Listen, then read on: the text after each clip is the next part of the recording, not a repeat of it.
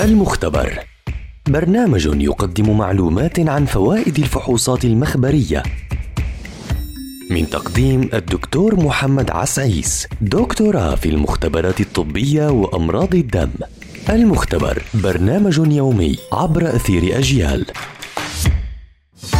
أهلا وسهلا بمستمعي ومستمعات أجيال عبر منصاتها المختلفة. فحوصات التخثر أو ما يعرف بفحص الثرومبوفيليا. هو مجموعة من الفحوصات الجينية والتي بدورها تكشف عن استعداد وقابلية الإنسان للإصابة بالجلطات الوريدية بالإضافة إلى حدوث الإجهاض المتكرر لدى النساء. يشمل فحص الثرومبوفيليا على 12 طفرة وراثية تحدث في بروتينات التخثر وغيرها من البروتينات المهمة في الحفاظ على اتزان الدم وبقائه في حالته السائلة.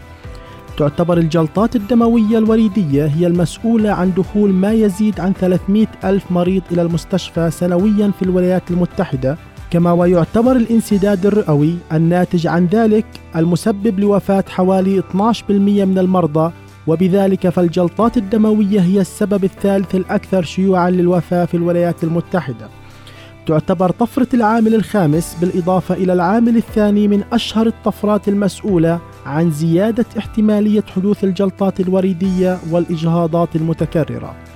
أيضا يكشف الفحص عن الطفرات الخاصة بحمض الفوليك أسيد في الجسم والذي يعتبر من أهم العناصر لنمو الجنين بشكله الصحيح.